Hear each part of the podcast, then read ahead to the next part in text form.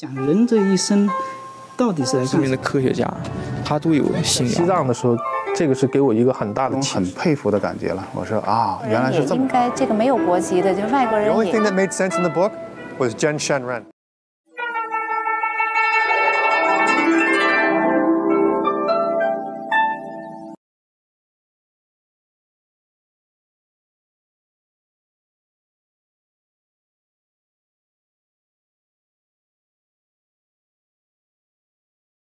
学历是一个人成长的记录。是哪个我拿计算机硕士，硕士这？个是近代物理，近代物理系。学历反映出一个人是怎样一步一步掌握现代科学文化知识的，同时也实实在在地告诉我们一个信息：这就是现代人建立自己世界观、生命观、宇宙观的知识基础。拿了几个硕士？已经第二个了。嗯总共三个。林先生九一年到美国留学，曾先后获得高能物理、生物医学工程和计算机等三个硕士学位。一九九五年的春天，一段偶然的经历使他对人生产生了疑问和认真的思考。到了美国之后，因为经济上的原因，那个呃，我们曾经跟一一个美国老人住在一起，就是说这个我们可以不付房租了，就是就照顾他。那么这个老人家呢，就是年纪很大了之后，就是有时候看到他，我就是想到我自己的 将来，我就觉得我我一转眼就已经四十岁了，那么再再不久也就也就差不多那个样子。那么我就一直在想，人这一生到底是来干什么？就是说，来的时候好像是 空空来空空哈，就是在这个世上呢，就是经历了这么多坎坷啊，走的时候呢又是空空的走。所以呢，就是一直在想这些问题，那个，但是科学不能够给我解答这些问题。因为林先生的迷惑和思考，在许多人的心目中或多或少的都经历过。世界一把这是以中国国家教委通过的中学历史教科书为依据，撰稿拍摄的《中华历史五千年》电视教学片。影片一开始是这样向学生们讲述人类的起源的：像世界上其他民族的祖先一样，我们的祖先也思考过同样的问题。在神秘的氛围下，感到万物有灵的华夏始祖们，用天真的神话解释了自己的来源。在这里我们的祖，先对生命来源的解释被定义为古人编出来的神话。他就是用泥土造出了一个在十九世纪作为推测和假想而提出的学说理论，却作为一条科学定律被绝对化了。根据科学的解释，人是从古猿进化而来的。长期以来，人们从课堂里接受的始终是这样的教育。在许多人的观念里，唯物主义、进化论和无神论是真正的科学。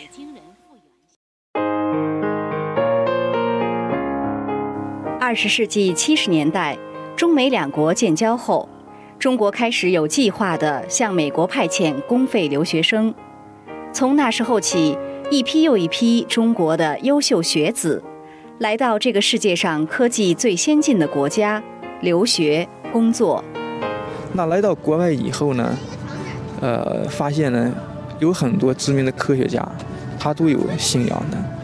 呃，一开始呢，是我的一个呃同屋，是一个美国人，他曾经得过数学的呃奥林匹克竞奥林匹克竞赛这个中学生的时候啊，得过美国的第二名。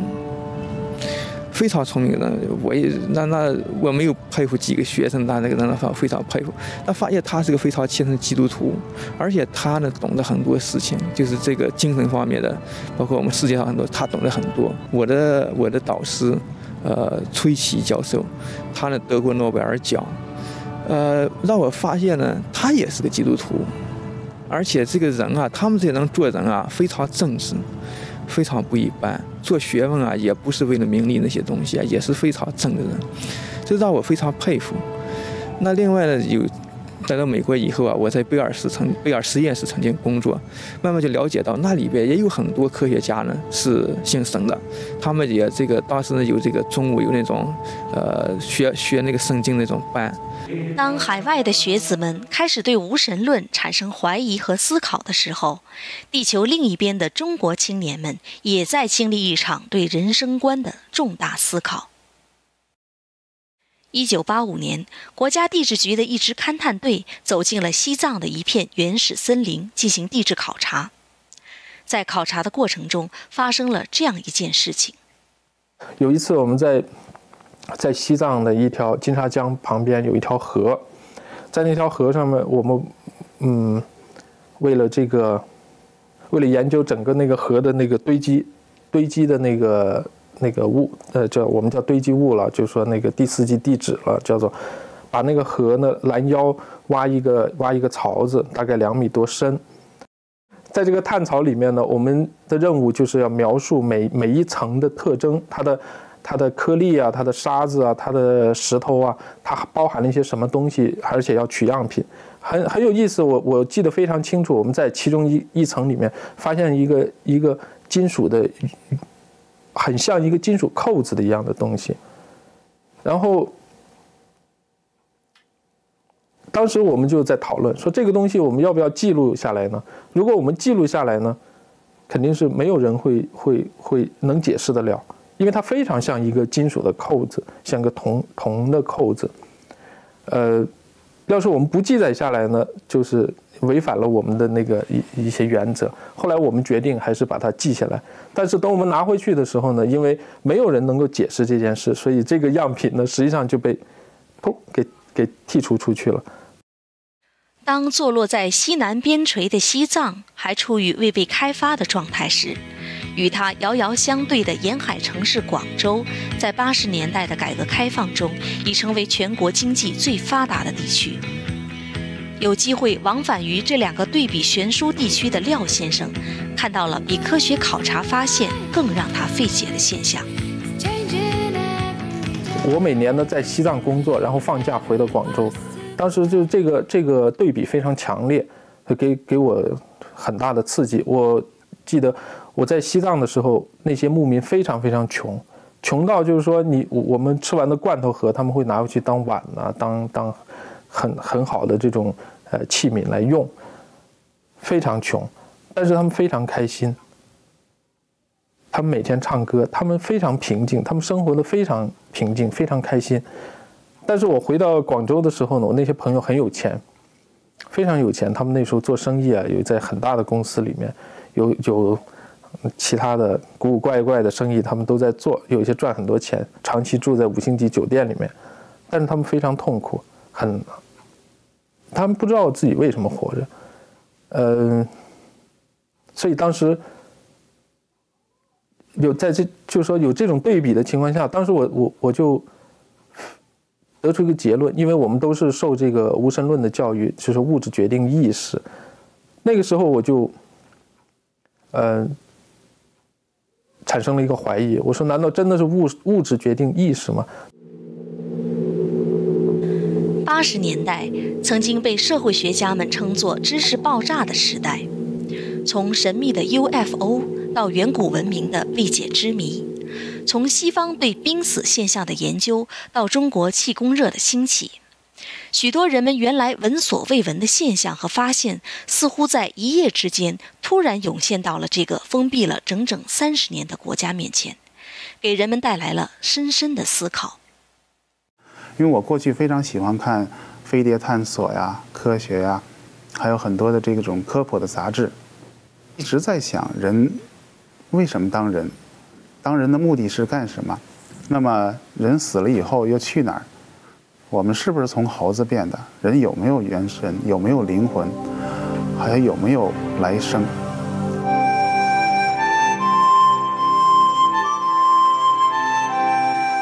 悠悠万事。过眼烟云，迷住常人心。茫茫天地为何而生？难倒众生志。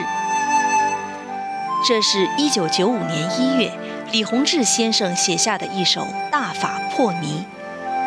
不久，这本一个月前刚刚由中国广播电视出版社出版的著作，从中国大陆悄然传到海外，给这些乐于思考的人们带来了意外的惊喜。我父母呢，托我的岳父岳母，啊，带了一本书来美国来探亲。首先翻开看的是《论语》，从头到尾读了一遍《论语》以后呢，就觉得有一种很振奋的感觉，也说不出不好形容那个感觉，就是就好像全身这么一震，觉得这个东西好像是一个很。很大很重要的东西，我读着也不知道，呃，当时理解多少，但是我就有一种如饥似渴的感觉。这个这个书啊，好像是我在这么多年来吧，一直在寻找的某种东西。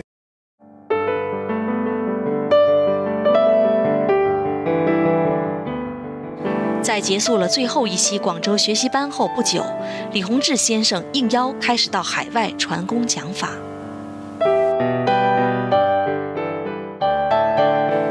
坐落在巴黎市中心一条僻静马路边的这栋房子，就是中国驻法国大使馆文化处。一九九五年三月十三日，李洪志先生应使馆邀请，就在这里举办了他在海外的第一次讲法学习班。大多数的会与会者都是从他们的办公室来的，还他们在这儿的工作人员。那个时候他们都是很高兴，而且都很尊敬我那个师傅。那个而且当时候过后还有那个大使邀请师傅去参加那个晚餐什么的。当李先生在法国的讲法学习班快结束的时候，一天他突然接到了一个来自瑞典第二大城市盖森堡的邀请。嗯，我是九四年夏天第一次，嗯，从北京到坐飞机去，嗯，济南参加学习班，正好是我从瑞典回去休假的时候听到有这个机会，去了以后我就感觉老师讲的道理都特别的，嗯，是我多年来一直在寻找的吧，嗯，然后很快就回国，我就练功，自己练，当时。我就有一个很强的感觉，我觉得这么好的功，然后瑞典学员很多，瑞典人很多人都是特别特别好的善良的人，那我就觉得就是说，这个外国人也应该，这个没有国籍的，就外国人也应该能够享受到这个。后来我们我听说他老师到了巴黎以后，后来我爱人就去接，去接老师到我们瑞典来，因为时间很短，所以我当时心里呢就特别没有数，因为。那个时候连气功在我们那儿都不知道什么是气功，呃，我都不知道该怎么，就是连翻译什么都不知道该怎么翻译，不知道该怎么说，也很紧张。呃，这么短的时间内，在国内这么多学员办班，在我这儿到底有几个我都不知道。然后老师打电话的时候，老师说，不要紧，不要太紧张，好好睡觉去。呃，没有关系，就是说，呃，如果是，呃。哪怕就是有真正有一个学有一个人想学，我都可以会去的。你还是踏踏实实去睡觉去吧。那出乎意料，就是来了很多的人来参加学习班。嗯，在那个时候都是都是白人还是？在瑞典举办的七天法轮功学习班就是这样在翻译和手势中度过的。I feel the compassion, I feel very warm inside, and I feel I don't have any bad thoughts in my mind, and I feel very, very, how to say, it's hard to express it with words actually, but uh, from, from my heart, I feel very warm, very good, very easy, and I just feel this is the way it should be. 这栋看上去简单朴素的房子，就是李先生在瑞典举办讲法学习班的地方。在七天的学习班结束的时候，全体学员和李先生就在这里留下了一张难忘的合影。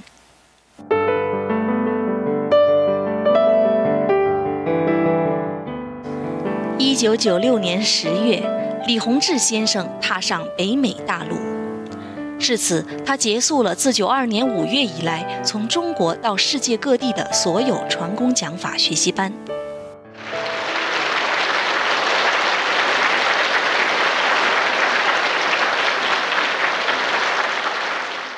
十月十二日在德克萨斯州休斯顿华人文化教育中心市政府授予李先生休斯顿荣誉市民和亲善大使称号，并将该日定为休斯顿市李洪志日。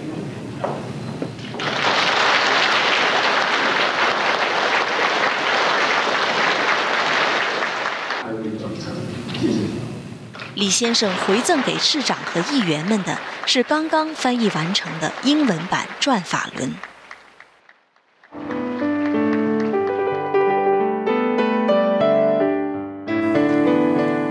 在随后的讲法中，李洪志先生告诉学员们，他把自己能给予弟子的一切，全部压进了这本《转法轮》。一个人只要是真正来学功、真正来学法的，这本书就能指导他修炼升华。李先生的这番话，不久就在法轮功学员们的实践中得到了验证。This eight-year-old boy, all his life he was beaten by his mother, his abusive mother, very badly. And he had cigarette burns all over his body and bruises all over his body. And the police came to arrest this lady, this mother, for child abuse.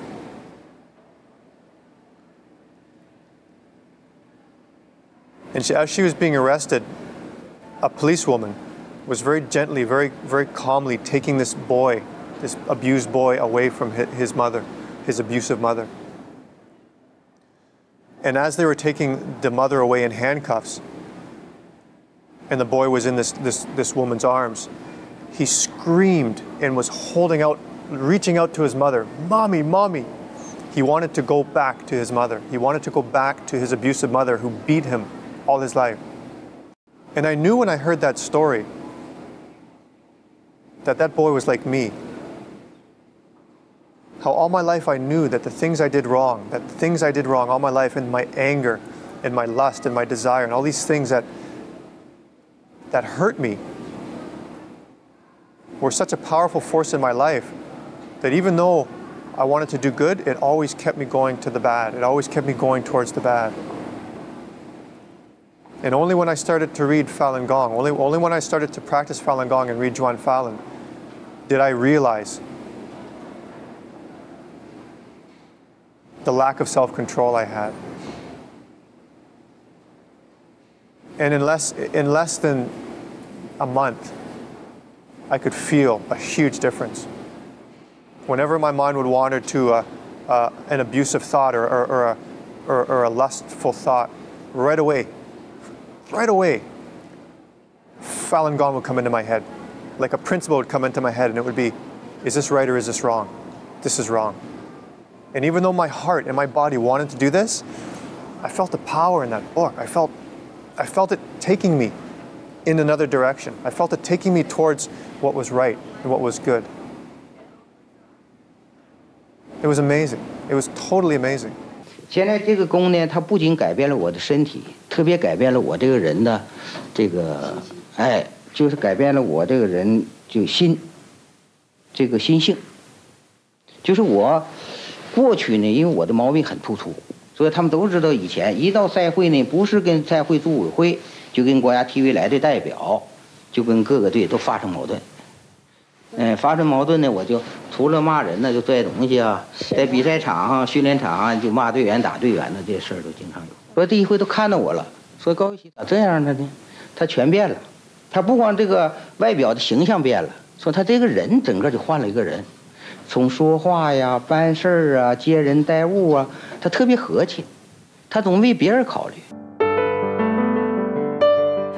修炼心得交流会是法轮功特有的一种修炼形式，学员们把它叫做法会。交流会现在开始。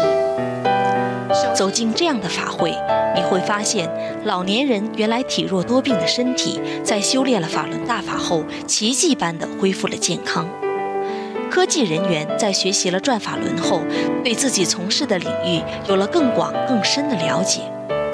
这里的领导干部廉洁奉公，这里的生意人不骗不坑，有的人家庭和睦了，有的人改邪归正了。每一个修炼者都由衷地感谢李洪志先生和他的法轮大法，给了他们新的生命。凡间深处，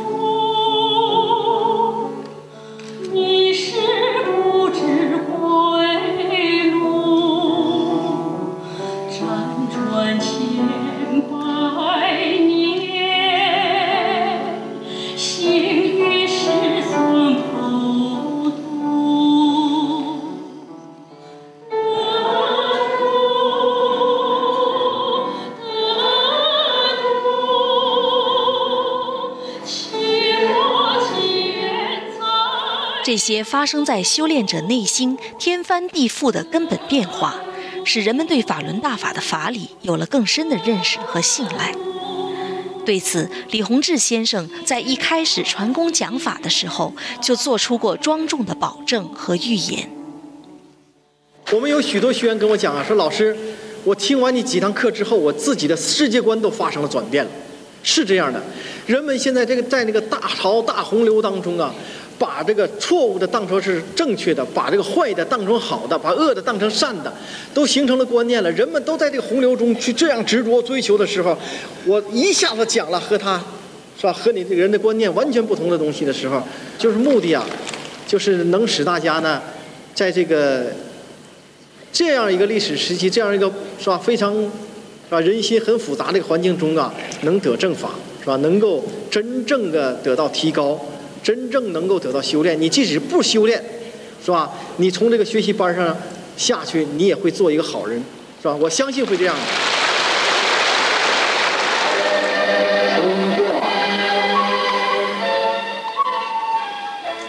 告别对人生的迷惑和不正的心态。人们换来的是健康的身体和内心的安宁。有学员说，学了法轮大法，感到自己的心亮堂了。更多的人说，他们终于找到了一块真正的净土。